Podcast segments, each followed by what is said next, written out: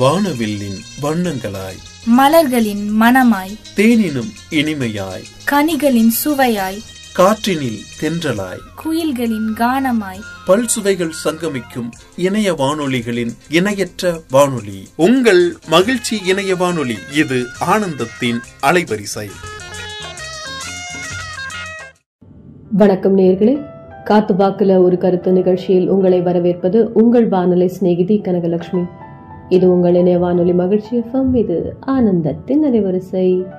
Every Sunday morning 10 o'clock இந்த நிகழ்ச்சியை கேட்டுக்கிட்டே இருக்கீங்க. கேட்டுக்கிட்டதுக்கான ப்ரூஃபை உங்கள் கமெண்ட்ஸ் மூலமாக தந்துட்டுருக்கீங்க.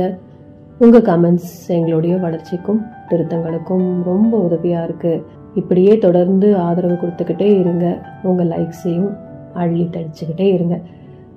உங்களுடைய ஃப்ரெண்ட்ஸ் அண்ட் ஃபேமிலியையும் கேட்கறதுக்கு சொல்லுங்கள். இந்த நிகழ்ச்சி நேர் விருப்ப வார்த்தை மீதும் நடந்துகிட்ருக்கு அப்படிங்கிறது உங்களுக்கெல்லாம் தெரியும். அதனால் உங்களுக்கு பிடிச்சமான ஒரு வார்த்தை மீது நான் கருத்து சொல்லணும்னு நீங்கள் எதிர்பார்த்தீங்கன்னா அதை பற்றின கமெண்ட்டும் நீங்கள் பாஸ் ஆன் பண்ணலாம். இனி இந்த வார கருத்து என்னன்னு தெரிஞ்சு ரொம்ப பிடிச்சமான ஒரு விஷயம்னு கூட சொல்லலாங்க. இதை நம்ம ரொம்ப வியப்பாக பார்க்குற ஒரு விஷயமும் கூட. இது மாதிரி விஷயங்கள் நம்ம வாழ்க்கையில் நடந்துராதா அப்படின்னும் நம்ம எதிர்பார்க்கிற ஒரு விஷயம் நடந்துருச்சுன்னா, அது நல்லதாக இருந்துச்சுன்னா, நல்ல ரிசல்ட்டை கொடுத்துச்சுன்னா ரொம்ப ரொம்ப சந்தோஷப்பட்டுக்கிற ஒரு விஷயம், ஒரு என்டர்டெயின்மெண்ட்கான ஒரு விஷயம்தான் இந்த வாரத்துக்கான கருத்து நான் சொல்ல வர்ற அந்த வார்த்தை என்னன்னு கண்டுபிடிச்சிட்டிங்களா? மாயாஜாலம், மேஜிக், மாயம். இதை பற்றி தான் இப்போது சொல்ல போகிறேன். மேஜிக் அப்படின்னா, இந்த மாயாஜாலம் அப்படின்னாலே ஃபேண்டசி, ஒரு பெரிய, அதாவது யதார்த்தத்துக்கு அப்பாற்பட்ட ஒரு விஷயம். இதெல்லாம் நடக்கும் அப்படின்னு நம்ம எதிர்பார்த்துருக்கவே முடியாத ஒரு சில விஷயங்களை நொடி பொழுதில் நடந்துருக்கிறத பார்க்கறது இல்லை கேட்குறது, அந்த மாதிரியான விஷயம் தான் இந்த மேஜிக் அப்படிங்கிறது, இந்த மாயாஜாலம் அப்படின்னு சொல்லப்படுற விஷயம். இது பொதுவாகவே இது என்டர்டெயின்மெண்ட் கலந்த ஒரு விஷயமாக தான் நம்ம பார்க்குறோம். மேஜிக் அப்படின்னாலே மேஜிக் ஷோஸ், மெஜிஷியன்ஸ் எல்லாருமே என்டர்டெய்னர்ஸாக தான் நம்ம பார்க்குறோம். வாழ்க்கையில் இதை வச்சு நம்ம எதுவும், அதாவது அது ஒரு தொழிலாக ப்ரொஃபஷனாக பண்ணுறவங்களுக்கு அது சம்பாத்தியம் கிடைக்கிற ஒரு விஷயமா இருக்கலாம். ஆனால் அது நம்ம வாழ்க்கையில் எப்பவுமே இருக்கிற ஒரு விஷயமா ஏற்றுக்க மாட்டோம். அது யதார்த்தத்துக்கு அப்பாற்பட்ட ஒரு விஷயம் அப்படிங்கிறதா தான் நம்ம எப்பவுமே பார்க்குறோம். அப்படிங்கிறதுனால அதை வாழ்க்கையில் ஒரு டாஸ்காக நம்ம செஞ்சு பார்க்கணும், எல்லாருமே அதை கடைப்பிடிக்கணும், எல்லாருமே அதை செய்யணும், அதுக்காக கற்றுக்கணும் அப்படிங்கிற மாதிரிலாம் யாரும் நினைக்கிறதில்ல. அதுக்கு ஒரு தனி கலை, அது ஒரு பெரிய கலை. அதுக்கு நிறைய மைண்ட் பவர், ஒரு கண்ட்ரோல், மைண்ட் கண்ட்ரோலுக்கான அந்த ஒரு விஷயம்லாம் நம்மக்கிட்ட இருந்ததுன்னா, அந்த தொழில் மேலே ஒரு ஆசை இருந்ததுன்னா, தொழில்னு சொல்ல முடியாது, அந்த ஆக்டிவிட்டி மேலே நமக்கு ஒரு ஆசை இருந்ததுன்னா, கற்றுக்கணுங்கிற ஆர்வம் இருந்ததுன்னா கற்றுப்போம். மற்றபடிக்கு இதை கண்டிப்பாக எல்லார் லைஃப்லேயும் எல்லோரும் தெரிஞ்சு வச்சுக்க வேண்டிய விஷயம் அப்படிங்கிற அளவுக்கெல்லாம் ஒன்றும் பார்க்கப்படுறதில்லை. ஆனால் அந்த மாதிரியான ஒரு விஷயம், மாயாஜாலம் மாதிரி, அப்படி மாயமாக மந்திரமாக ஒரு விஷயம் நம்ம வாழ்க்கையில் நடந்துராதா அப்படின்னு எதிர்பார்க்குற தருணங்கள் நிறைய உண்டு எல்லார் வாழ்க்கையிலையும். அதுவும் சின்ன குழந்தைங்கள்லேருந்து எல்லாருக்குமே உண்டு. கடைசி நிமிஷம் மூச்சு விடுற வரைக்கும் கூட நமக்கு அந்த எக்ஸ்பெக்டேஷன் இருக்கும். இது மாதிரி நடந்துராதா, இப்படி நடந்துராதா, இப்படி கேட்டுட மாட்டோமா, இப்படி பார்த்துட மாட்டோமா அப்படிங்கிற அந்த ஒரு ப்ராக்டிகாலிட்டிக்கு அப்பாற்பட்ட விஷயம் தான், யதார்த்தத்துக்கு அப்பாற்பட்ட ஒரு விஷயத்தை எக்ஸ்பெக்ட் பண்ணுற அந்த மொமெண்ட்டு. அது நடந்துருச்சுன்னா, அந்த ஃப்ராக்ஷன் ஆஃப் செகண்டில் அது நடந்துருச்சுன்னா இருக்கிற அந்த சந்தோஷம் கண்டிப்பாக இந்த மாயம்னால, மந்திரம்னால அப்படிங்கிற அந்த ஃபீல் கொடுக்குற ஒரு விஷயம்தான் மாயாஜாலம். மாயம் அப்படிங்கிற ஒரு விஷயம் சொன்னாலே எல்லாரும் அதையும் நம்ம ஒரு மந்திரம் சொல்லி சொல்கிற இது அப்படின்னு, மேஜிக்கல் ஸ்பெல் அப்படின்னு சொல்லுவாங்க. அந்த மாதிரி ஏதோ ஒன்று சொல்லி தான் நீ இப்படி ஆகணும், நீ இப்படி ஆகணும் அப்படின்னு ஏதாவது சொல்லுவாங்கல்ல, ஆப்ரகடாப்ரா அப்படிங்கிற ஒரு வார்த்தை சொல்லுவாங்க. ஒரு ஒரு லாங்குவேஜில் ஒரு ஒரு இது வச்சுருப்பாங்க. இல்லை இப்படியாக போகட்டும் அப்படின்னு ஒரு இது, திறந்திரு சீசேம், இதெல்லாம் சொல்கிறாங்க இல்லையா, இந்த மாதிரியான ஒரு சில வார்த்தைகள் வச்சுருப்பாங்க. சில மெஜிஷியன்ஸ் அந்த மாதிரி ஒரு வார்த்தைகள் சொல்லி அந்த மாயாஜாலத்தை செஞ்சு காட்டுவாங்க. இதெல்லாம் ட்ரிக்ஸ், இது உண்மையில் சொல்லணும்னா ட்ரிக்ஸ். நம்ம கண் இமைக்கும் நேரத்தில் அவங்களுக்கு அந்த ஒரு கெப்பாசிட்டி இருக்கும், அந்த மெஜிஷியன்ஸ் அப்படின்னு இருக்கிற அந்த மாயாஜால வித்தை காட்டுற அந்த ஆட்கள் கிட்ட, அந்த மந்திரவாதிகள் அப்படின்னு, மந்திரவாதிகள் தான் பொதுவாக சொல்கிறோம். இந்த மந்திரங்கள் ஓதுறதுனால இது வேத மந்திரங்கள் அந்த மாதிரி கிடையாது.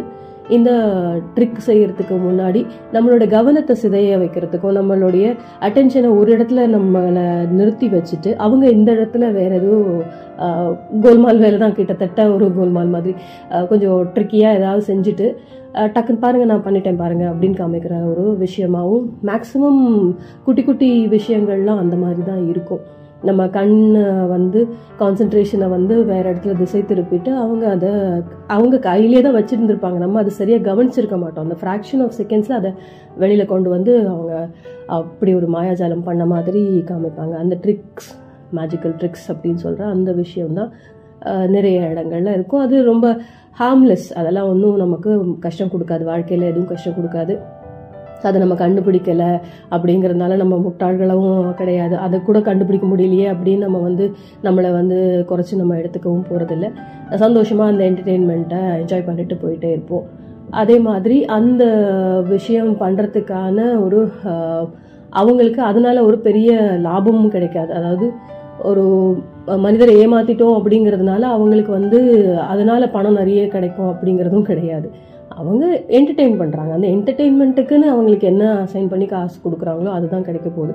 அவங்க நிறைய இந்த மாதிரிலாம் ட்ரிக்ஸ் பண்ண முடியும் அப்படிங்கிறதுனால அவங்க போய் நோட் அடிக்கிறது, காயின்ஸ் மின்ட் பண்ணுறது அந்த மாதிரிலாம் பண்ணிட முடியாது. அது ஃபேக்கு தான், ஃபேக்கான விஷயம், அது நடக்கிறவும் முடியாது. ஒவ்வொரு தொழிலுக்கும் பின்னாடி ஒரு நேர்மைக்கான ஒரு விஷயம் இருக்கும். அதே மாதிரி தான் இந்த மெஜிஷியன்ஸ்க்கான இதில், இந்த மேஜிக் ட்ரிக்ஸ் கற்றுக்கிறவங்களுக்கும் அந்த மாதிரி கட்டுப்பாடு கோட்பாடெல்லாம் இருக்குது. அந்த ரூல்ஸ் அண்ட் ரெகுலேஷன்ஸ் எல்லாம் அவங்க வந்து இந்த டாக்டர்ஸ் எல்லாம் எப்படி வந்து சத்திய பிரமாணம் எடுத்துகிட்டு பண்ணுறாங்களோ அதே மாதிரி தான் இவங்களுடைய ப்ரொஃபஷனுக்கும் அந்த மாதிரியெல்லாம் இருக்குது. இதை வந்து தவறாக பயன்படுத்த மாட்டேன், ஒருத்தருடைய அழிவுக்கு பயன்படுத்த மாட்டேன் அப்படிங்கிறதெல்லாம் இவங்களும் அந்த மாதிரியான ஒரு சத்தியப்பிரமாணம் மாதிரி பண்ணினதுக்கு அப்புறம் தான் இந்த தொழிலில் இருக்கிறவங்க தலைமுறையாக அடுத்தடுத்த சிஷ்யர்களுக்கு சொல்லி கொடுத்துட்டு போவாங்க. ட்ரிக்ஸ் எல்லாம் நல்லா சொல்லி கொடுத்துட்டு போவாங்க. நிறைய இவங்களுடைய புகழ் பெற்ற நிறைய மெஜிஷியன்ஸோடைய ஸ்டூடெண்ட்ஸ் எல்லாம் அப்படி தான் இருப்பாங்க.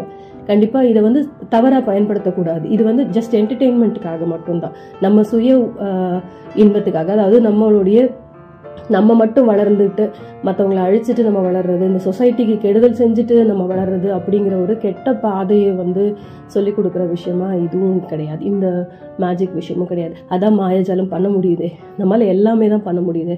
நேராக கஜானாலேயே, அரசு கஜானாலேயோ இல்லை ஆர்பிஐலேயோ அப்படியே ஒரு கையை விட்டோமா, அந்த கஜானாவில் இருக்கிற காசெல்லாம் அழினோமா, நம்ம பாட்டு செலவு பண்ணோமான்லாம் அவங்களாலலாம் இருக்க முடியாது, அது செய்யவும் முடியாது.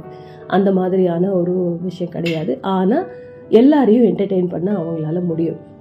கையில் கொடுக்குற ஒரு ஒரு ரூபாய் நோட்டை, ஏதாவது ரூபாய் நோட்டை நம்ம கொடுக்க சொல்லி நம்ம கிட்டேருந்து வாங்கிட்டு அதை அவங்க வந்து கிழித்து அதை திரும்ப ஒட்டி அந்த மாதிரிலாம் மாயாஜாலம் பண்ண முடியுமே ஒழிஞ்சு அவங்களால இந்த மாதிரி பண்ண முடியாது, பண்ணக்கூடாதுங்கிற அந்த கோட்பாடும் அவங்களுக்கும் உண்டு. ஒவ்வொரு தொழிலுக்கும் அந்த மாதிரி ஒரு கட்டுப்பாடு உண்டு இல்லையா, அதில் இவங்களுக்கும் அந்த மாதிரி ஒரு கட்டுப்பாடு உண்டு தான். எப்படி இந்த மார்ஷல் ஆர்ட்ஸ் எல்லாம் வந்து உங்களுக்கு டிஃபெண்ட் பண்ணுறதுக்கு மட்டும்தான், தற்காத்துக்குள்ள மட்டும்தான் சொல்லிக் கொடுக்கப்படுது, மற்றவங்கள சும்மாவே போய் தாக்குறதுக்கோ அவங்கள அழிக்கிறதுக்கோ அது பயன்படுத்தக்கூடாதுன்னு சொல்லித்தராங்களோ அதே மாதிரி தான் இதையும் சொல்லி தருவாங்க. இது குட்டி குட்டி விஷயத்துலேருந்து பெரிய ஜாலங்கள் காட்டுறது வரைக்கும் நடக்கும். பொதுவாக ஸ்கூல்ஸில், காலேஜில் சில கூட சில சமயம் இந்த மாதிரி மேஜிக் ஷோஸ் எல்லாம் நடத்துவாங்க. அதெல்லாம் பார்க்கறதுக்கு ஆர்வமாக இருக்கும். சும்மாவே நமக்கு வந்து கிளாஸ் இல்லாமல் ஒரு விஷயம் நடக்குதுனாலே ரொம்ப பிடிக்கும். அதுலேயும் இந்த மாதிரி ஃபன் அண்ட் என்டர்டெயின்மெண்ட்டாக இருக்கிற ஒரு விஷயம்னா விட்டுடுவோமா, ரொம்ப சந்தோஷமாக இருக்கும். எப்படா அந்த வீக் வரும், ஷெடியூல் கொடுத்துருப்பாங்க, இந்த டேயில் வந்து நம்ம ஸ்கூலில் வந்து மேஜிக் ஷோ நடத்த போகிறாங்க, ஃபஸ்ட் ஸ்டாண்டர்ட்லேருந்து 6th standard வரைக்கும் ஸ்டூடெண்ட்ஸ்க்கு வந்து இந்த மணிக்கு அவங்கள கொண்டு போய் அங்கே ஆடிட்டோரியமில் உட்காந்து வைப்போம், அப்புறம் 7th-லேருந்து 9th வரைக்கும், 10th வரைக்கும் அப்படின்னு ஏதாவது ஒரு ஷெடியூல் போட்டு அதை ஒட்டி வச்சுருப்பாங்க. அதையும் அனௌன்ஸும் பண்ணுவாங்க, சர்க்குலர் வரும். இதெல்லாம் டீச்சர்ஸ் கிளாஸஸில் சொல்லும்போது அந்த ஸ்டூடெண்ட்ஸ் மனசில் அப்படி ஒரு ஆனந்தம், அப்படியே அந்த மேஜிக் இதை நம்ம அப்படியே அந்த நிமிஷமே அதை கற்றுக்கிட்டு நம்மளும் ஒரு மெஜிஷியன் ஆகிடுவோங்கிற அளவுக்கெல்லாம் ரொம்ப ஆர்வமோட அதை எதிர்பார்த்துட்ருப்போம். அந்த ஷோ அப் பண்ணுற அன்றைக்கும் கூட அப்படி தான் இருக்கும். அவர் நம்மளை கூப்பிட மாட்டாரா, நம்மளை மேடை ஏற்றிட்டு நம்மளைக்கிட்ட வச்சு நம்மளை வச்சு அந்த ட்ரிக்கெல்லாம் பண்ண மாட்டாரான்ற ஒரு ஆர்வம் எல்லாருக்கும் இருக்கும். ரொம்ப ஜாலியாக என்தூசியாஸ்டிக்காக நம்ம அதை என்ஜாய் பண்ணியிருப்போம். இது சொன்ன மாதிரி சின்ன சின்ன ஒரு தீக்குச்சி, வெறும்ன எதுலேயுமே பெட்டியில், தீப்பெட்டியில், தீக்குச்சி பெட்டியில் உரசாமலே அதை மருந்துப்படாமலே அதை எரிய வைக்கிறதுலேருந்து ஆரம்பித்து பெருசாக ஆட்களை ஒரு பெட்டிக்குள்ளே போட்டு அவங்களுக்கு கூறு போட்டு வெட்டி திரும்ப அவங்க முழுசாக எழுந்து வர்ற அளவுக்கு உள்ள மாயாஜாலம் வரைக்கும், இல்லை அவங்கள மிதக்க விடுறது, டேபிளில் படுக்க வச்சுட்டு அந்த டேபிளை எடுத்துடுவாங்க, அவங்களுக்கு போர்த்தி விட்டுருப்பாங்க, அவங்க அப்படியே அந்த போர்வையோட மேலே அப்படி டாப் வரைக்கும் அப்படி மிதந்து மேலே வரைக்கும் போகிற மாதிரி அவங்களுக்கு வச்சு ஒரு மாயாஜாலம்லாம் பண்ணுவாங்க.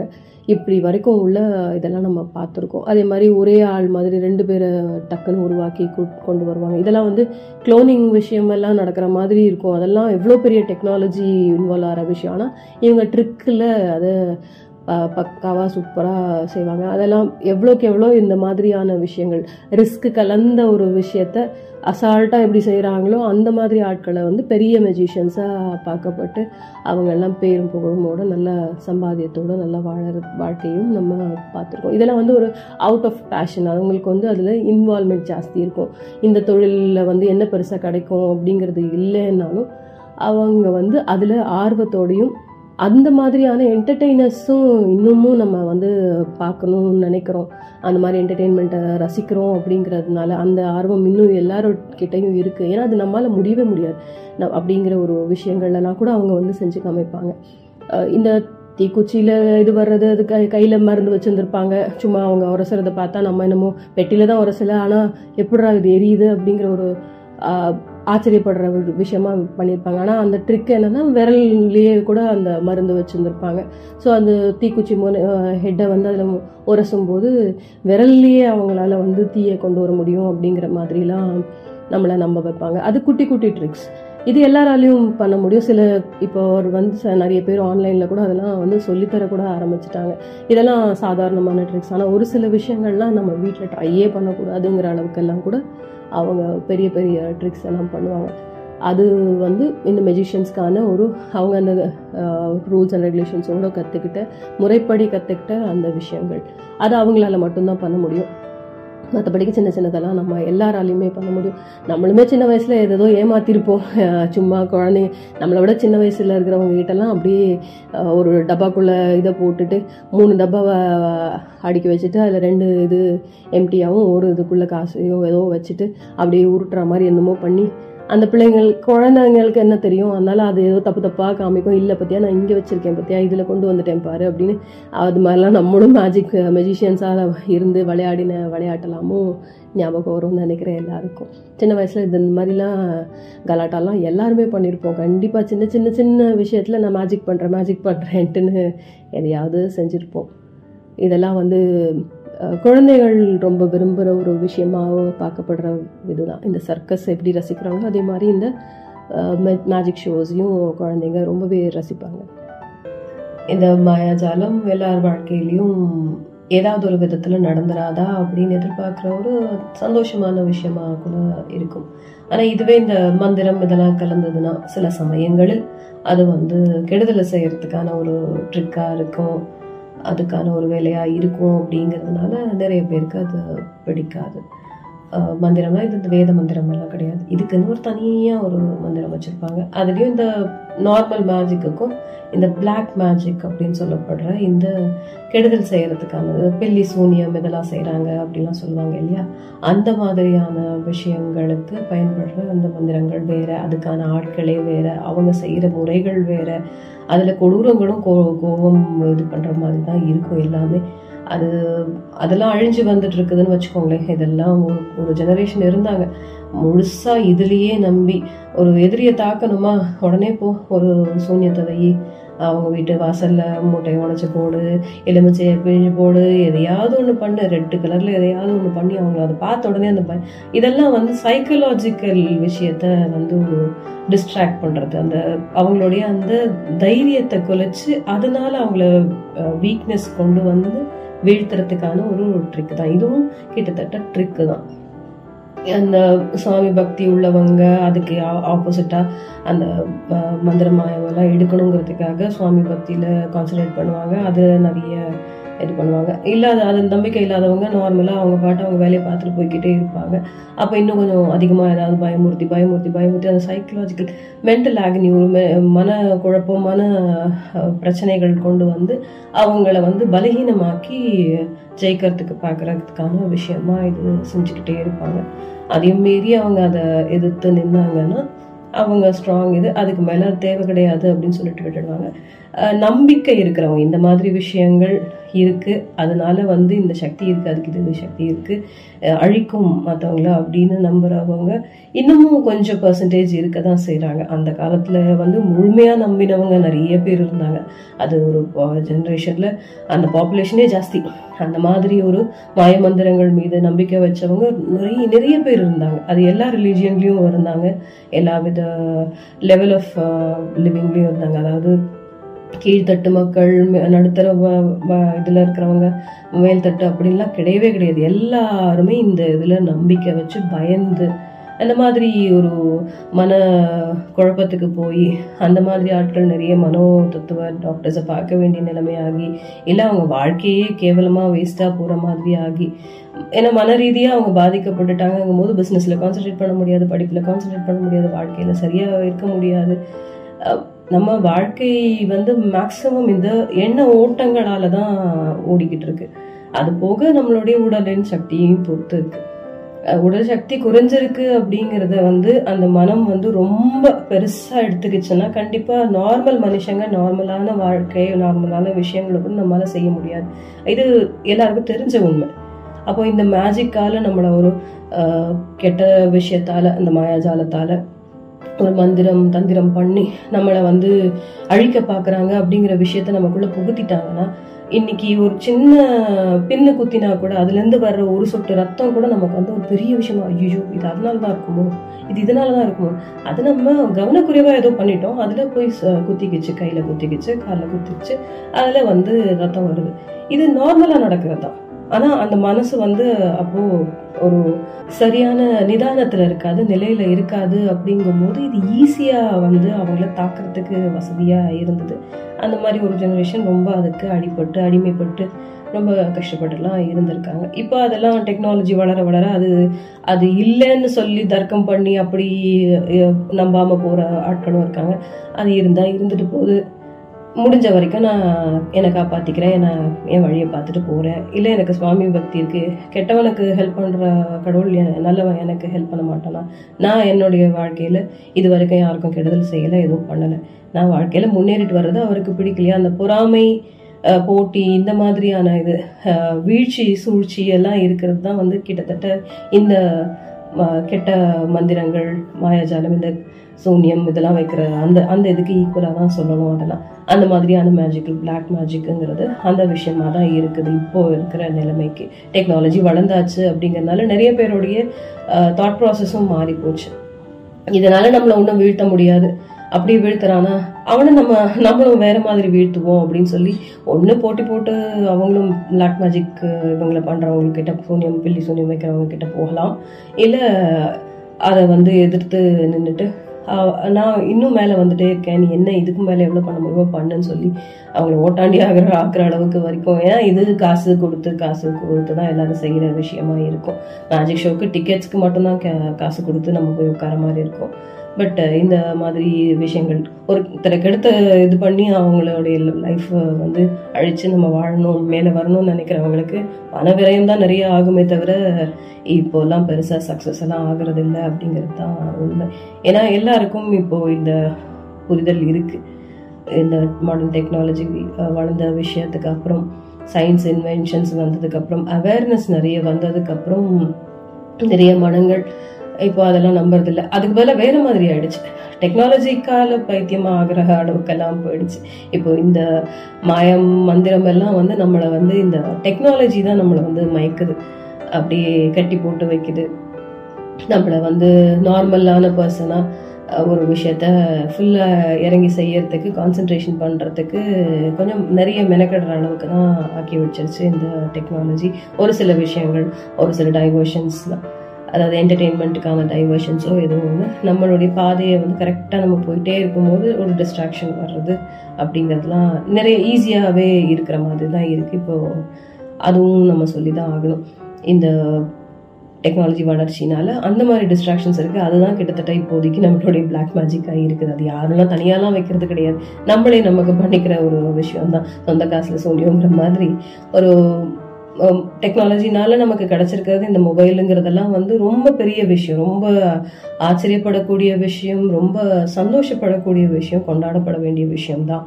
ஆனால் அதுலேயே நம்ம மூழ்கிட்டோம் அப்படின்னா, நம்ம காசு கொடுத்து வாங்கி சொந்தங்களெல்லாம் மறந்து வீட்டுக்குள்ளேயே ஆளுக்கு ஒரு மூலையில் ஒரு கையில், ஒவ்வொருத்தர் கையிலையும் ஒரு மொபைலில் வச்சுக்கிட்டு அந்த டெக்னாலஜிக்குள்ளேயே மூழ்கி போயிருக்கிறதுங்கிறது சொந்த காசில் சூன்யம் வச்சுக்கிற கதை தானுங்க. உறவுகளை பிரிக்கிறதுக்காக கண்டுபிடிக்கிறது இல்லை, அது எல்லாரையும் இணைக்கிறதுக்காக, உலகம் ஃபுல்லாக எல்லாரையும் இணைக்கிறதுக்காக கண்டுபிடிக்கப்பட்டது தான் இந்த மாதிரி மொபைலு, இந்த சேட்டலைட்டு டெக்னாலஜி எல்லாம். ஆனால் மாறி தானே போச்சு இப்போ எல்லாம். அந்த மாதிரி இருக்கிறது உண்மையில சொன்னோன்னா அதை நம்ம பிளாக் மேஜிக்கோடு தான் கம்பேர் பண்ணி ஆகணும். நம்மளே சூரியமாக செட்ட மாதிரி தான் இந்த விஷயங்கள்லாம். ஸோ இந்த மேஜிக் மாயாஜாலம் அப்படிங்கிறது நல்ல விஷயங்களும் இருக்குது, கெட்ட விஷயங்களும் இருக்குது. அப்படியும் செய்கிறதுக்கு பயன்படுத்துகிறாங்க. இந்த ட்ரிக்கியான விஷயங்கள்லாம் வந்து ரெண்டு விதமாகவும் இருக்குது. வாழ்க்கையில் சந்தோஷம் கொடுக்குற ஒரு விஷயமாகவும் இருக்குது, இந்த மாதிரி ஒரு சிலரை கெடுக்கிறதுக்கான ஒரு விஷயமாகவும் இந்த மேஜிக் அப்படிங்கிறத பயன்படுத்துகிறாங்க அப்படின்னு சொல்கிறோம். இது நம்ம சின்ன குழந்தைங்கள்டேருந்து இப்போ சொல்லணும்னா, அந்த பிள்ளைங்கள்லாம் இந்த மாதிரி நம்ம சும்மா ஏதாவது ஒன்று கண்ணாமூச்சி விளையாட்டு இதெல்லாம் கூட அதுங்களுக்குலாம் மேஜிக் மாதிரி தான் தெரியும். திடீர்னு நம்ம கண்ணை மட்டும் நம்ம கண்ணை மூடிட்டு இருக்கும்போது எங்கேயோ போயிட்டாங்களே, காணா போயிட்டாங்களே, திடீர்னு வந்து நிற்கிறாங்களே அப்படின்னு ஒரு சந்தோஷப்பட்டுக்கிறது, அதெல்லாம் வந்து ரொம்ப சந்தோஷம். நம்ம வந்து அந்த மாதிரி ஒரு விளையாட்டு காட்டுவோம், நம்ம என்னமோ அப்போ அந்த இடத்துல நம்ம ஒரு மெஜிஷியன் மாதிரி ஃபீல் பண்ணுவோம். பார்த்தியா அவன் கண்ணை மூடணுன்னு நான் காணா போயிட்டேன், இப்போ நீ கண்ணை திறக்கும்போது நான் வந்துட்டேன் பார்த்தியா அப்படின்னு அந்த கண்ணாமூச்சி விளையாட்டு இந்த மாதிரி விஷயங்கள்லாம் வந்து கிட்டத்தட்ட இந்த மேஜிக் விஷயம் மாதிரி தான் சின்ன லெவலில் இருக்கிறது. அதுக்கப்புறம் அந்த பிள்ளைங்களுக்கு இதை சொன்ன மாதிரி ஏதாவது ஒரு கையில் இருக்கிற காயினோ கைக்கு எப்படியாவது அப்படியே கண்ணு வைக்கிற நேரத்தில் மாற்றிட்டு அந்த பிள்ளைங்களை வந்து எதில் இருக்குது சொல்லு அப்படின்னு சொல்லுவோம்.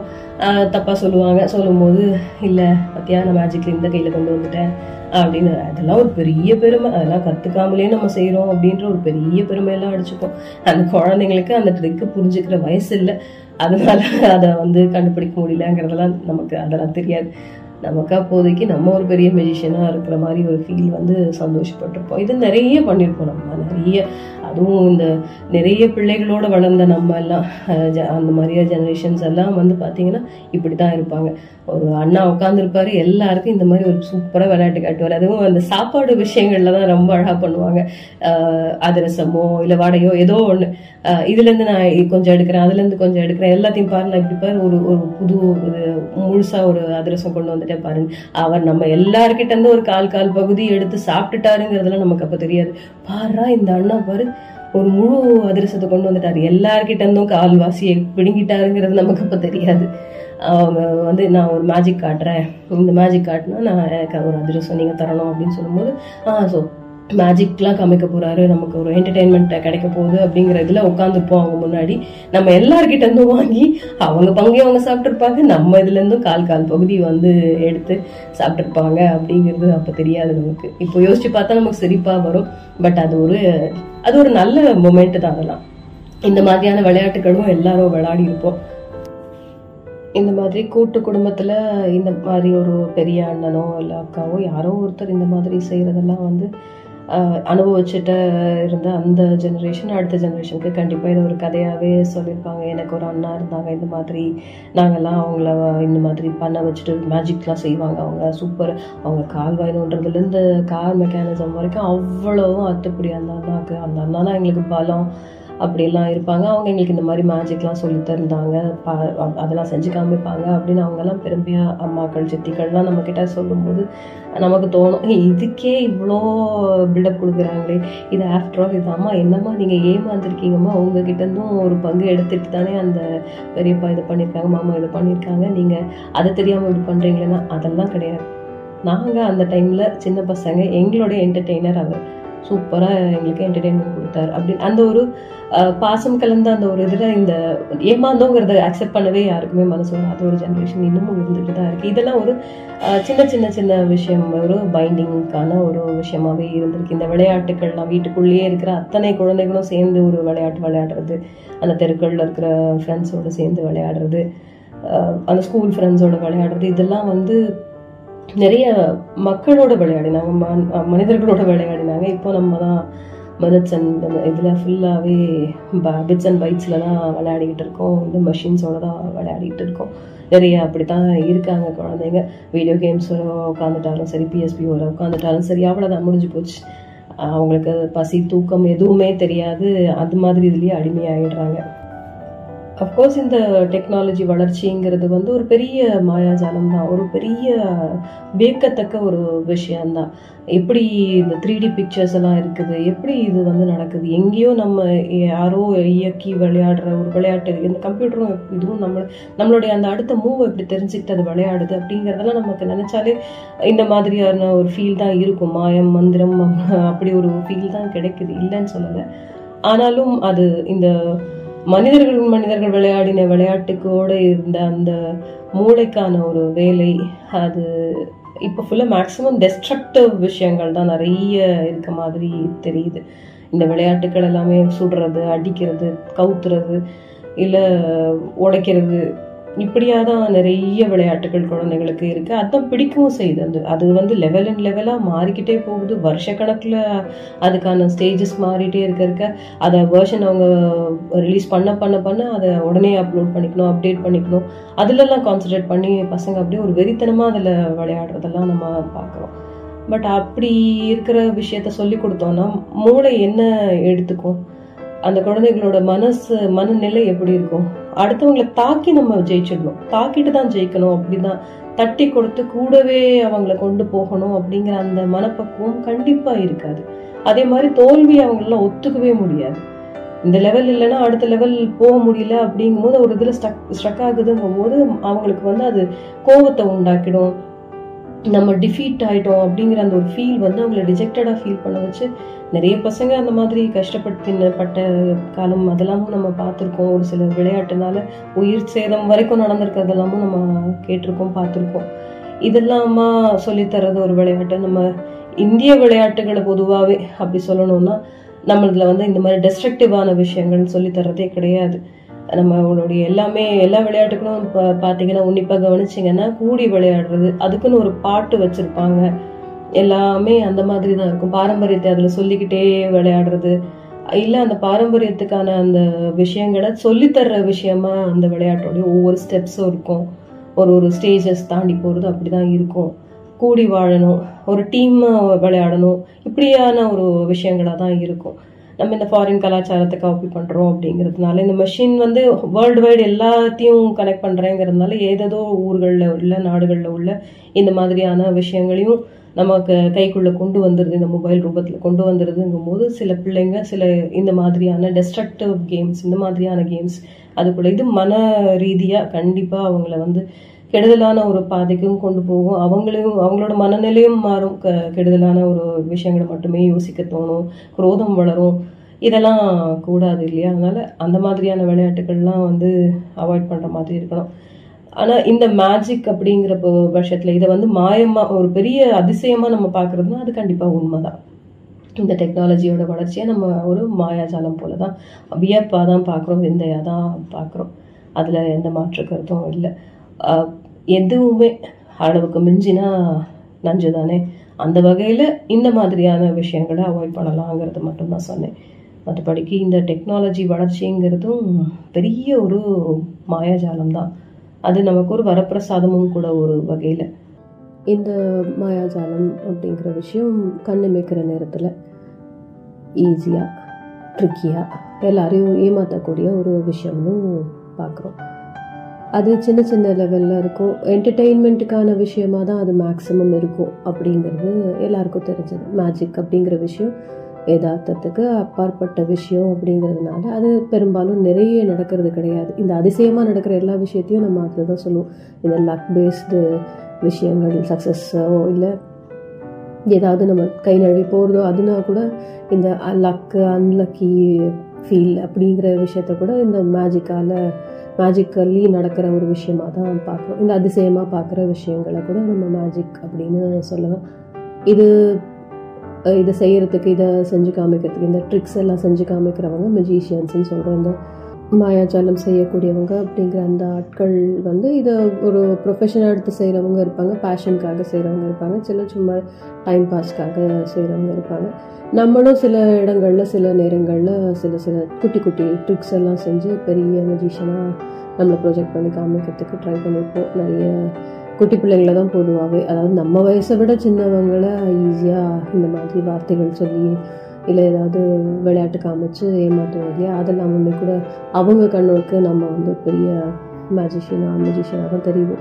அந்த மாதிரி தான் பார்க்கப்பட்டிருப்போம். இந்த மணலை கயிறாக திரிக்கிறது, பேப்பர்லேருந்து புறா கொண்டு வர்றது, கர்ச்சீஃபை திரித்து அப்படியே பெரிய கயிறாக மாற்றுறது, அது சீலிங்கை முட்டுற அளவுக்கு அப்படியே அது பாட்டு வளர்ந்துக்கிட்டே போகிற மாதிரி ஒரு ட்ரிக்கு பண்ணுறது, இதெல்லாம் குட்டி குட்டியாக இருக்குது. நெருப்புலேருந்து புறாவோ இல்லை எலியோ ஏதோ ஒன்று கொண்டு வர்றது, தொப்பிலேருந்து கொண்டு வர்றது, இல்லை யார்கிட்ட இருந்தாவது எதையாவது பொருளை வாங்கிட்டு அதை மறைச்சிட்டு ரொம்ப தூரக்க இருக்க ஒருத்தர்கிட்ட அது அவங்கக்கிட்ட இருக்க போய் வாங்கிக்கோங்கன்னு சொல்லி அவங்கள அப்படி ஒரு மாயாஜாலம் பண்ணி காமிக்கிறது, இதெல்லாம் சின்ன சின்ன இது என்டர்டெயின்மெண்ட்டுக்காக செய்கிற விஷயம். அது ஒரு பெரிய பாதிப்பெல்லாம் இருக்காது. இதை என்ஜாய் தான் பண்ணுவோம், எல்லாருமே பெரும்பாலும் என்ஜாய் பண்ணுவோம். இந்த மாதிரி ஒரு மேஜிக் ஷோவுக்கு போயிட்டு இந்த மாதிரி விஷயங்கள்லாம் அவங்க செஞ்சு காமிக்கும் போது இது யாரையும் பாதிக்காத விஷயம். அதே மாதிரி இவங்களுக்குன்னு ஒரு கோட்பாடு இருக்குது அப்படின்னு சொன்னேன் இல்லையா?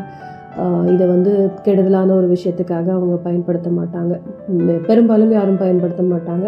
அப்படி இருக்கிறவங்களுக்கு தான் அந்த ட்ரிக்ஸ் எல்லாம் செய்யவும் வருமோ என்னமோ அது தெரியல.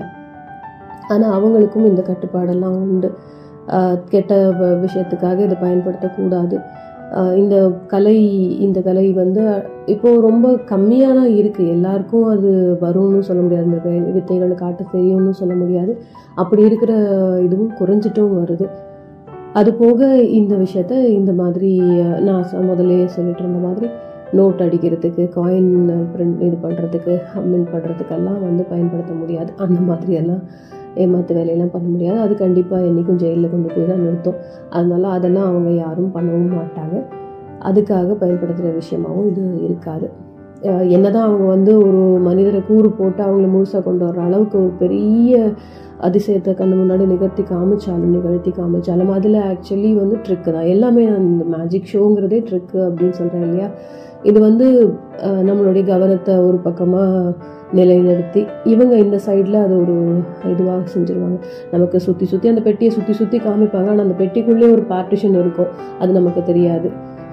எவ்வளோ ஷோஸ் போய் பார்த்துட்டு வந்தாலும் நமக்கு அது தெரியாது, அது கண்டுபிடிக்க முடியாது. இப்போ எல்லாரும் அதை ரிவீல் கூட பண்ண ஆரம்பிச்சுட்டாங்க, ஏன்னா இந்த ஷோஸ் பார்க்குற ஆட்களே கம்மியாக ஆரம்பிச்சுட்டாங்க. குட்டி பசங்க மட்டும்தான் பார்க்குறாங்க, ஆசைப்பட்டு கேட்டாங்கன்னா கூட்டிகிட்டு போகிறாங்க பேரண்ட்ஸ். அப்படிங்கும்போது இந்த ரசிக்கிற வர்க்கம் அது குறைஞ்சி போச்சு அப்படிங்கிறதுனால என்னன்னு தெரியல. இப்போ நிறைய யூடியூப் இதுலலாம் பார்த்தீங்கன்னா இந்த மாதிரியான ட்ரிக்ஸ் எப்படி செய்கிறாங்கங்கிறத வரைக்கும் எல்லாத்தையும் ரிவீல் பண்ண ஆரம்பிச்சிட்டாங்க. அதில் இந்த சுவாரஸ்யம் போயிடுது இல்லையா? அதனால் நிறைய பேருக்கு தெரிய ஆரம்பிச்சிருச்சு மேஜிக்னால் எப்படி இருக்கும் அப்படின்னு. பொதுவாகவே இது ஒரு ட்ரிக்கு தான். சட்டன்னு ஒரு பொருள் இதில் அப்படியே இதை நம்மளை ஏமாற்றி பண்ணுறது தான். ஆனால் இந்த ஏமாற்றம் நம்மளை முட்டாளாக்குறதுக்கான விஷயம் கிடையாது, நமக்கு ஒரு வித்தை செஞ்சு காமிக்கிறதுக்கு தான் மட்டுமே தான் பயன்படுத்துகிறாங்க. இதுலேயும் இந்த ஸ்டேஜ் பை ஸ்டேஜ் நம்ம இதை மேஜிக்காக பார்க்குறோம் அப்படிங்கிறதெல்லாம் சொல்லிக்கிட்டு இருந்தேன். இந்த பதின் பருவத்து விஷயத்தில் சொன்னேன், அவங்களுடைய உடல் மாற்றமே அவங்களுக்கெல்லாம் ஒரு மேஜிக்கல் ஃபீல் கொடுக்கும், ஒரு மிதக்கிற மாதிரி ஒரு விஷயமா இருக்கும். எல்லாமே அதிசயமான விஷயங்கள்லாம் நடக்க ஆரம்பிச்சிடும், நல்ல நல்ல பழக்க வழக்கங்கள் நல்லா வந்துடும். ஒரு சிலருக்கு ஹெல்த் கான்ஷியஸ் நல்லா வந்துடும். அது வரைக்கும் அம்மா அப்பா எவ்வளவோ சொல்லியிருப்பாங்க, நான் கண்டதையும் வாங்கி சாப்பிடாத, உடம்பு வெயிட் போட்டுரும், அப்படியா இருக்கும் இப்படியா இருக்கும்லாம் சொல்லி பார்த்துருப்பாங்க. அப்போல்லாம் கேட்க மாட்டாங்க. ஆனால் இந்த பதன்பருவத்தில் வரும்போது அவங்களுக்கே அவங்க மேலே ஒரு ஈர்ப்பு, அவங்களுக்கான அந்த இந்த மாயாஜாலம் இது என்ன நடந்திருக்கு நமக்குள்ள அப்படிங்கிற அந்த ஒரு உணர்வு வந்து அவங்கள வந்து நல்லாவே ப்ரொஜெக்ட் பண்ணிக்க சொல்லும். அந்த மாதிரி ஒரு உணர்வு வரும் அவங்களுக்கு. அதனால ஹெல்த் கான்ஷியஸாகவும் ஆக ஆரம்பிச்சிருவாங்க, தன்னைத்தானே அந்த மாதிரி நல்லா பார்த்துக்கிறதுக்கு ஆரம்பிச்சிடுவாங்க. படிப்பு விஷயத்துலையும் அதே மாதிரி தான், திடீர்னு நல்லா படிக்க ஆரம்பிச்சிடுவாங்க. ஒருத்தருடைய விருப்பம் அவங்கள வந்து அட்ராக்ட் பண்ணணும், அவங்கள நம்ம வசப்படுத்தணும் அப்படிங்கிறதுக்காக கூட நல்லா படிக்க ஆரம்பிச்சிருவாங்க, சொல் பேச்சு கேட்க ஆரம்பிச்சிருவாங்க. இப்படியெல்லாம் நடக்கும்.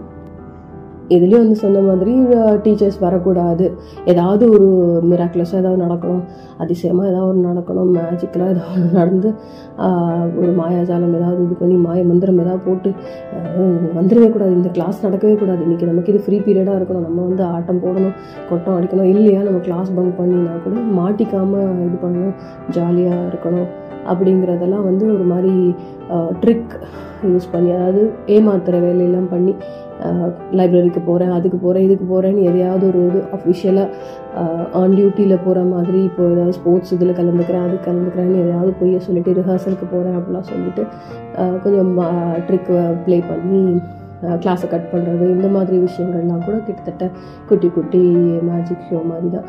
அங்கே போய் அங்கே கேட்டால் அங்கே வந்து இல்லை கிளாஸு ரொம்ப சீரியஸான கிளாஸு, ரொம்ப சின்சியராக உட்காந்து நம்ம பார்க்கணும் கேட்கணும், அதனால் வரலன்னு அங்கேயும் டிமிக்கி கொடுத்துருப்பாங்க, இங்கேயும் ரிஹர்சலுக்கு போகிறேன்னு சொல்லி ஏமாற்றிருப்பாங்க. இந்த ஏமாத்துகிற வேலை இது வந்து அந்த நிமிஷம் அவங்களுக்கு ஒரு பெரிய பூரிப்பை கொடுக்கும், ஏமாற்றிட்டோம் எல்லோரும் ஏமாற்றிட்டோம். இதே மாதிரி தான் அந்த மேஜிக் ஷோ நடத்துகிறவங்களுக்கும் அந்த ஃபீல் இருக்கும், எல்லோரும் ஏமாற்றிட்டோம்.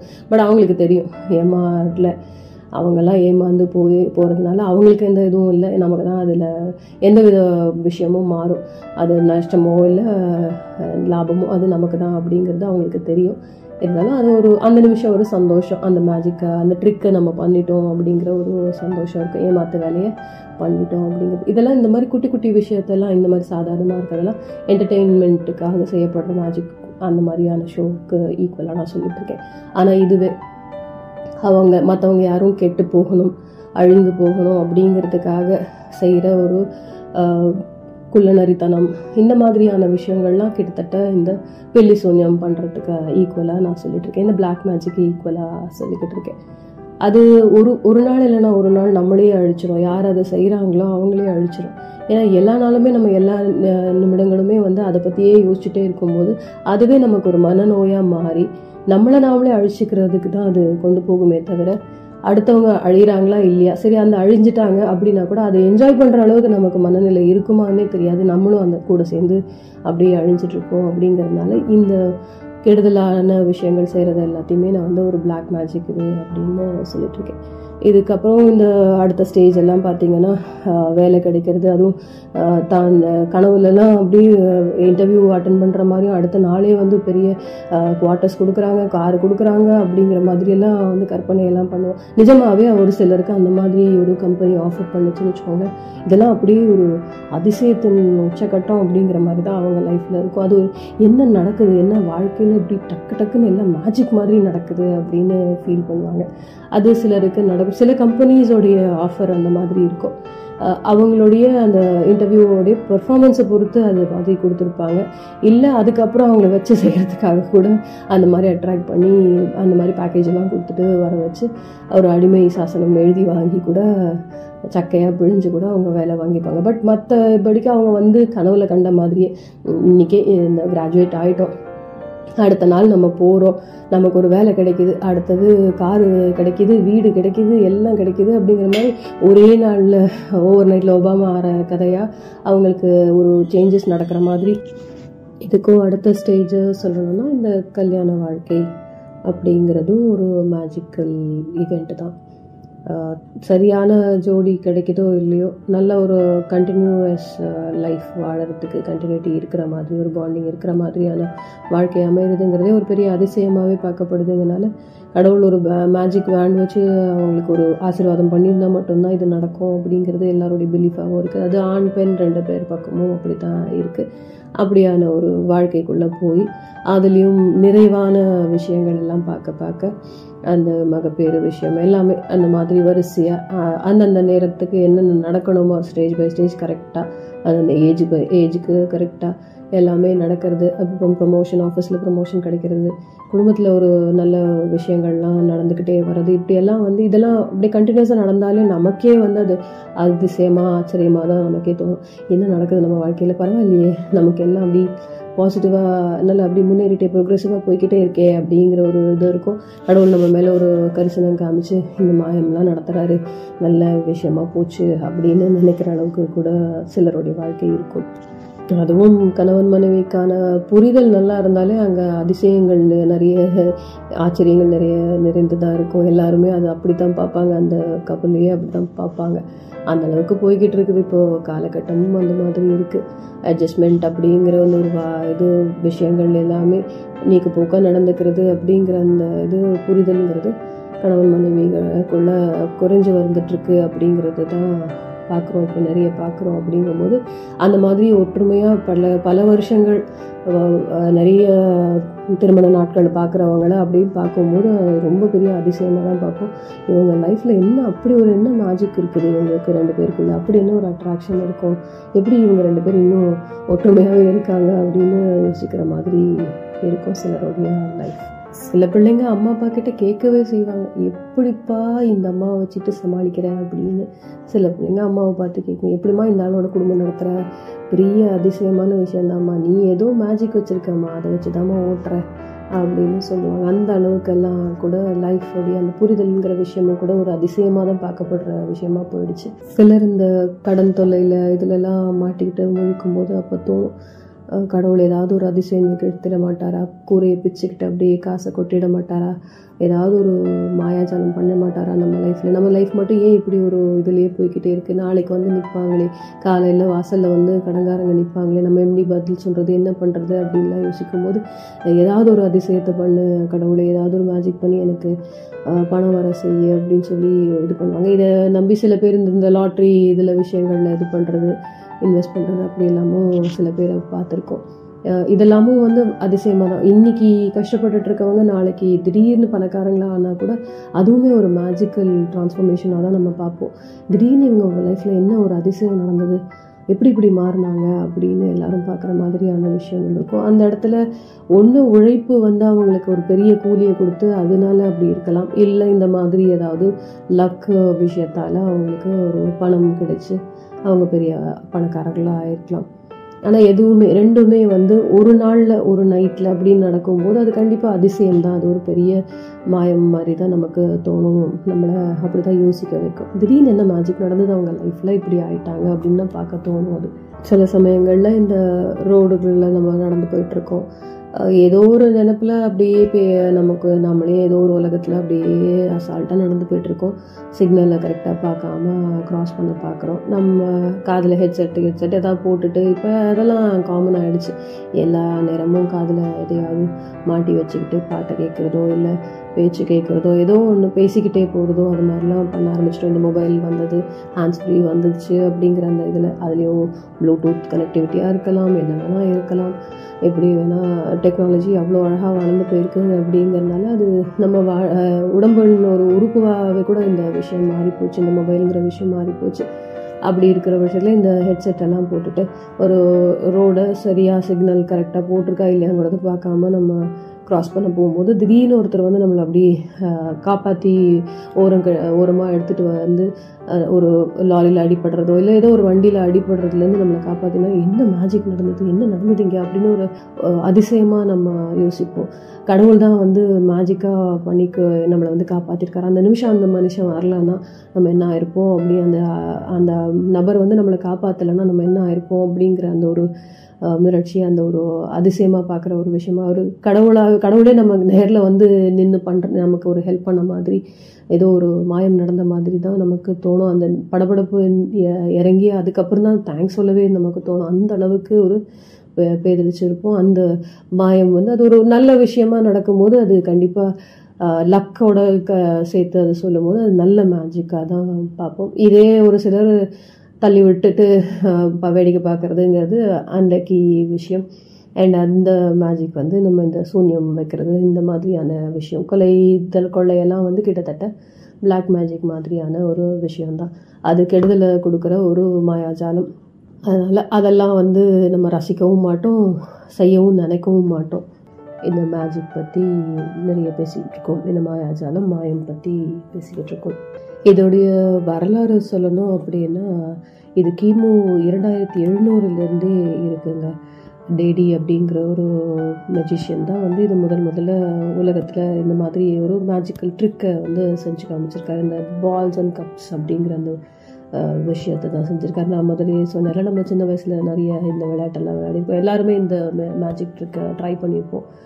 இது சின்ன லெவல் ஆஃப் இதுலேருந்து ஆரம்பித்து நிறைய மேஜிக்கெல்லாம் பண்ண ஆரம்பிச்சிருக்காங்க. இந்த மேஜிக் என்னென்னா, இந்த பால்ஸை வந்து ஒரு கப்புக்குள்ளே வச்சு மறைச்சிட்டு அப்படியே அதை ரோல் பண்ணிக்கிட்டே இருப்பாங்க, ஷஃபில் பண்ணிகிட்டே இருப்பாங்க. அதுக்கப்புறம் வேறு ஒரு கப்புலேருந்து அதை எடுத்து காமிக்கிறது, அந்த மாதிரி பண்ணுறதெல்லாம் செய்வாங்க. ஒரு இதில் மறைய வச்சு இன்னொரு கப்புலேருந்து எடுக்கிறது, அந்த மாதிரியான ட்ரிக்கெல்லாம் சின்ன சின்னதாக ஆரம்பித்து அதுக்கப்புறம் வேர்ல்டு வைடு எல்லாமே பெரிய பெரிய விஷயங்கள் பண்ண ஆரம்பிச்சிருக்காங்க.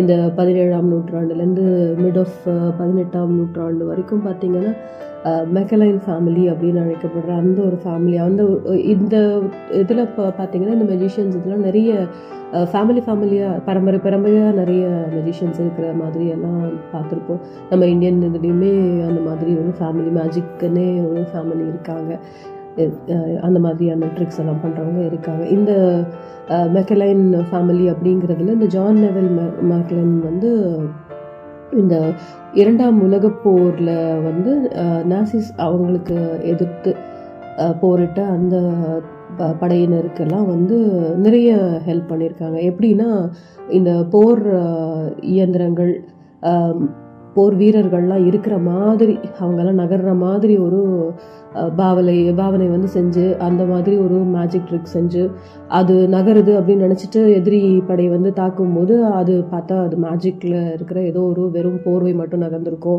இல்லை மெஷின் மாதிரி இருக்கிற ஒரு விஷயம் நகர்ந்துருக்கும்.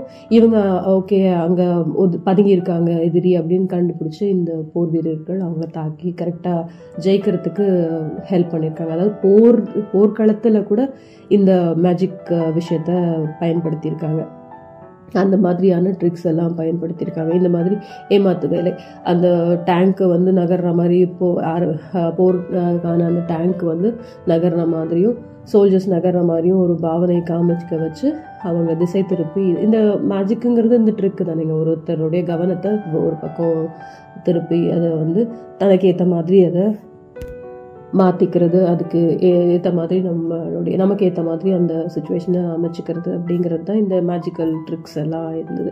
இது போர்க்களத்தில் கூட யூஸ் பண்ணியிருக்காங்கன்னா பார்த்துக்கோங்க எவ்வளோ பெரிய விஷயமா இருந்திருக்கு. நல்ல விஷயங்களுக்கு தான் மேக்ஸிமம் மேஜிக்கெல்லாம் பயன்படுத்துவாங்கன்னு சொன்னேன் இல்லையா, அதில் இதுவும் ஒரு எக்ஸாம்பிளாக எடுத்துக்கலாம் நம்ம. அதுக்கப்புறம் 19ஆம் நூற்றாண்டு வரைக்குமே கூட இந்த ஹாரி கெல்லர் அப்படிங்கிறவர் ஃபேமஸாக இருந்திருக்கார். அவர் என்னன்னா, இந்த நம்ம அதில் சொன்னேன் அந்த யாரையாவது படுக்க வச்சு அவங்கள வந்து அப்படி மிதக்க வைக்கிற மாதிரியான ட்ரிக் பண்ணுவாங்க இல்லையா, அதில் ஃபேமஸாக இருந்தவர். அதுக்கப்புறம் ஹாரி ஹூடினி அப்படிங்கிற ஒரு மெஜிஷியன் ஃபேமஸாக இருந்திருக்கார். இவர் என்னென்னா, நொடிப்பொழுதில் அவருக்கு கண்ணு முன்னாடி காட்டப்படுற அந்த கார்ட்ஸ் எல்லாம் வந்து ரொம்ப அழகாக மெமரைஸ் பண்ணி வச்சுருக்கார். ஒரு ஃபோட்டோகிராஃபிக் ஐ இருக்குது அப்படின்னு அவரை வந்து புகழ்வாங்க. அந்த அளவுக்கு வந்து படம் பிடிச்சி வச்சுக்கிற மாதிரி, மனசளவில் படம் பிடிச்சி வச்சுக்கிற மாதிரி கண்களால் படம் பிடிச்சி வச்சுப்பார். அழகாக எந்த கார்டு எந்த இடத்துல இருக்குது எப்படி சொல்லணுமோ கரெக்டாக சொல்லுவார். அந்த மாதிரியான ஒரு மெமரி பவர் இருக்குது அவருக்கு. இவர் இன்னமும் என்னெல்லாம் பண்ணியிருக்காருன்னா, கட்டப்பட்ட கை காலெல்லாம் கட்டப்பட்டிருக்க, கயிறால் கட்டப்பட்டிருக்குன்னா அதுலேருந்து கூட அப்படி அது தன்னை தானே அழகாக விடுவிச்சு வெளியில் வர்றது.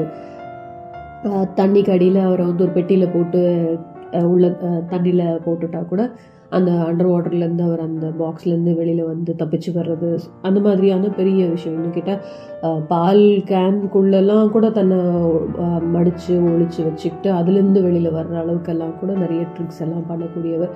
மெயின்லி அவருடைய அந்த ஃபோட்டோகிராஃபிக் ஐ அப்படின்னு சொல்லி அவரை வந்து பாராட்டியிருக்காங்க. அந்த அளவுக்கு அவருக்கு மெமரி பவர் பயங்கரமாக உண்டு அப்படிங்கிற அந்த மாதிரி ஒரு ரிமார்க்கபிள் விஷயங்கள் செய்யக்கூடிய ஒரு மெஜிஷியனாக அவரை பார்த்துருக்காங்க இந்த ஹாரி ஹூடினியை.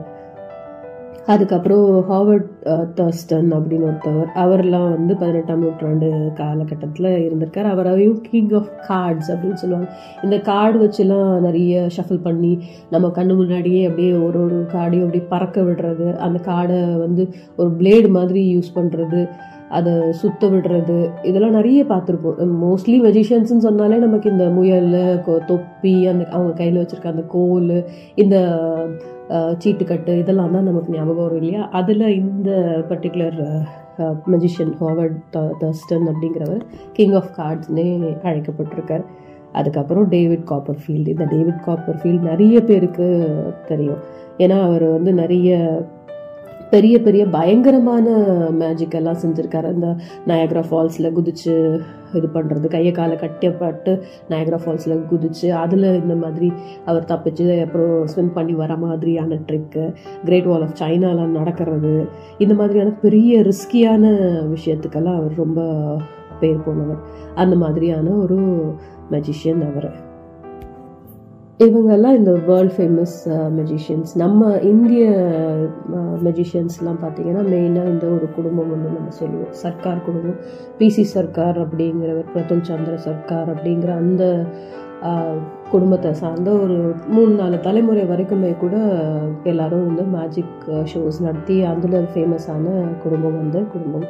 அப்புறம் ஓபி ஷர்மா, கே லால் கோபிநாத், முத்துக்கட், அப்புறம் பிரஹலாத் ஆச்சாரியா, இப்படியெல்லாம் நிறைய மெஜிஷியன்ஸ் நம்ம இந்தியன் மெஜிஷியன்ஸும் இருக்காங்க. எல்லாரும் இதே மாதிரி நிறைய ட்ரிக்ஸ் எல்லாம் செஞ்சு நம்மளெல்லாம் அசத்திருக்காங்க. நிறைய ஷோஸ் எல்லாம் அந்த மாதிரி இருக்குது. பிசி சர்க்கார் ஷோஸ்க்கெல்லாம் டிக்கெட்ஸ் எல்லாம் கிடைக்கிறதே பெரிய விஷயங்கிற அளவுக்கெல்லாம் ரொம்ப ஃபேமஸாக, ரொம்ப என்டர்டெய்னிங்காக, ரொம்பவே பிஸியான ஒரு இதில் இருக்கிற ஷோஸாக இருக்கும். அந்த மாதிரி ஹவுஸ்ஃபுல் ஷோஸாக இருக்கும். அவ்வளோ புகழ் பெற்ற விஷயங்கள் இருந்திருக்கு. அப்புறம் இந்த சஞ்சல் லெஹரி அப்படின்ற ஒரு மெஜிஷியன், அவரும் இந்த மாதிரி பெரிய பெரிய ரிஸ்கியான மேஜிக்கெல்லாம் பண்ணுவார். இந்த இதில் எல்லாம் மேக்ஸிமம் எல்லாரும் ரிஸ்கியாக எடுக்கிறது அப்படிங்கிறதெல்லாம் மற்றவங்களை யாரையாவது வர வச்சு இது பண்ணுறது. ஸ்டேஜ் பெர்ஃபார்மன்ஸ்ன்னு பார்க்கும்போது மேக்ஸிமம் ட்ரிக்கெல்லாம் நம்ம கண்ணுக்கு தெரியாமல் அங்கே நடக்கும். அந்த ஸ்டேஜில் ஏற்கனவே ஒரு இந்த மிதக்கிற பெண் இது அப்படிங்கிற ஒரு மேஜிக் காமிக்கிறாங்க இல்லையா, அதில் மேக்ஸிமம் பார்த்திங்கன்னா அந்த ஸ்டேஜ்லேயே அந்த மாதிரி ஒரு அரேஞ்ச்மெண்ட் இருக்கும். நமக்கு இங்கேருந்து பார்க்கும்போது அந்த இருட்டு இது பண்ணி அந்த ஃபோக்கஸ் மட்டும் அந்த பெண்ணு மேலே தான் காமிப்பாங்க. அதுக்கு கீழே அவங்களுக்கு கீழே பார்த்திங்கன்னா அந்த ஸ்டேஜ்லேயே ஆட்டோமேட்டிக்காக ரைஸ் ஆகிற மாதிரி ஒரு பிளாட்ஃபார்ம் இருக்கும். அந்த பாக்ஸ் அவங்க தூக்கிடுவாங்க, இல்லை அந்த டேபிளை நகர்த்திடுவாங்க. ஆனால் நமக்கு பார்க்கும்போது அங்கே ஒன்றுமே இல்லைங்கிற மாதிரி இருக்கும். பட் அங்கே அவங்களுக்கு கீழே ஒரு பிளாட்ஃபார்ம், ஒரு பலகை மாதிரி ஒன்று அவங்க தாங்கிட்டு இருக்கும். ஆனால் அவங்க அதுக்கு கீழெல்லாம் கையை விட்டுலாம் காமிச்சு, இதில் ஒன்றும் இல்லை பாருங்கள், டேபிளை காணோம், நான் எடுத்துட்டேன் பாருங்கள், மேலே பாருங்கள், எதுவும் அவங்க கயிறு வச்சுலாம் நான் கட்டி நிற்க வைக்கல அப்படிங்கிற மாதிரி காமிப்பாங்க. பட் நமக்கு இங்கேருந்து பார்த்தா தெரியாது, அவங்களுக்கு அங்கே தெரியும். ஒரு கண்ணுக்கு தெரியாத அளவுக்கு அங்கேருந்து நம்மளால் அந்த இது ஆப்டிக்கல் இல்யூஷன் மாதிரி கூட வச்சுக்கோங்களேன், அது அந்த மாதிரி ஒரு ட்ரிக் யூஸ் பண்ணி தான் மேக்ஸிமம் இந்த இது பண்ணுவாங்க. இதெல்லாம் உயிருக்கு ஆபத்து இல்லாத ஒரு விஷயமா காட்டுறது. அப்புறம் இந்த உடலில் கூறு போட்டு பண்ணுற மாதிரி பண்ணுறதும் அதே மாதிரி தான். 2 பாக்ஸ் இருக்கும். ஆனால் இவங்க படுத்த மாதிரி காமிப்பாங்க, கால் அந்த பக்கம் இருக்கிற மாதிரி காமிப்பாங்க. பட் இந்த பக்கம் இவங்களுடைய காலை மடித்து இவங்க இருப்பாங்க, வேற ஒருத்தரோட கால் வெளியில் தெரிகிற மாதிரி வச்சுருப்பாங்க. பார்க்குறதுக்கு நம்ம அவங்க தான் ஸ்ட்ரெயிட்டாக படுத்திருக்காங்க, அவங்கள தான் பாதியாக கூறு போடுறாங்கன்னு நினைப்போம். பட் 2 பாக்ஸில் 2 பேர் இருப்பாங்க. இதெல்லாம் நார்மல் ட்ரிக்ஸ். இது முதல்லலாம் நமக்கு அது தெரியாது, இப்போ எல்லாமே எல்லாருக்கும் தெரிகிற மாதிரி ஆயிடுச்சு. இந்த ட்ரிக்ஸ் எல்லாம் எல்லாருக்குமே புரிய ஆரம்பிச்சிருச்சு. முதல்லலாம் இதெல்லாம் பார்க்கும்போதெல்லாம் ஐயோ இப்படி கட் பண்ணிலாம், எப்படி பண்ணுறாங்க, எப்படி அவங்க உயிரோட வராங்க அப்படிங்கிறதுலாம் ஒரு பெரிய இதாக இருக்கும். முதல்ல நம்ம அப்படி பதட்டத்தோடு பார்ப்போம் அந்த ஷோவெல்லாம். என்னடா இப்படி கழுத்தாக இருக்க போகிறாங்க, வயிற்றில் கோடு போட்டு வெட்ட போகிறாங்க, கூறு போட போகிறாங்களே அப்படிலாம் பயப்படுவோம். இந்த மாதிரியான விஷயங்கள் மற்றவங்களை வச்சு காமிக்கிறது.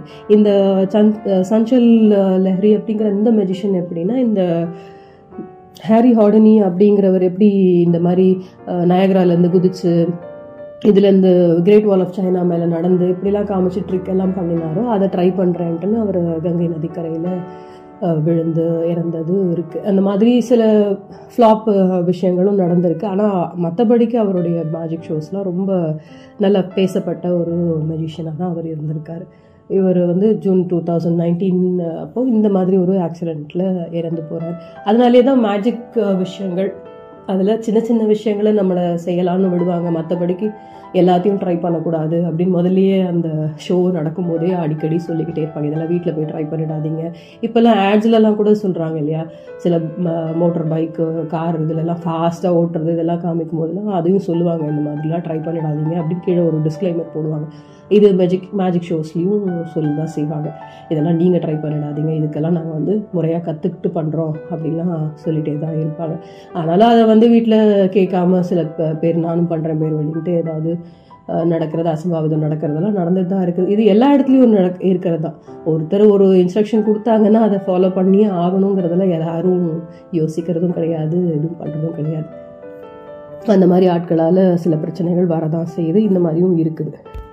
Actual real secret of magic அப்படின்னு எதை சொல்கிறாங்கன்னா, நமக்கு வந்து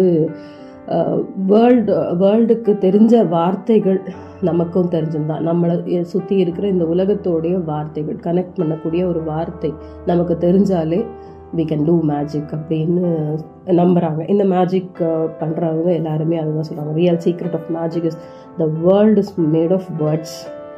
if you know the words that the world is made of, make of it what ever you wish அப்படின்னு சொல்கிறாங்க. நீங்கள் அந்த உலகத்தோடைய வார்த்தைகள் என்ன அப்படிங்கிறது தெரிஞ்சு நீங்கள் அதையே சொன்னீங்கன்னா, சில சமயம் நம்ம பேச நினைக்கிறோம், இப்போ அப்படி திணறிட்டே இருப்போம், வாய்க்குள்ளே அப்படி ரிஹர்சல் பண்ணிகிட்டே இருப்போம், அதுக்குள்ளே அந்த அந்த விஷயத்த நம்ம ஃப்ரெண்டு சொல்கிறாங்களோ இல்லை வீட்டில் யாராவது சொல்கிறாங்கன்னா, ஏய் இது என்னோடய டைலாக் ஆச்சு அப்படின்னு நம்ம சொல்லுவோமே, அந்த மாதிரி கிட்டத்தட்ட.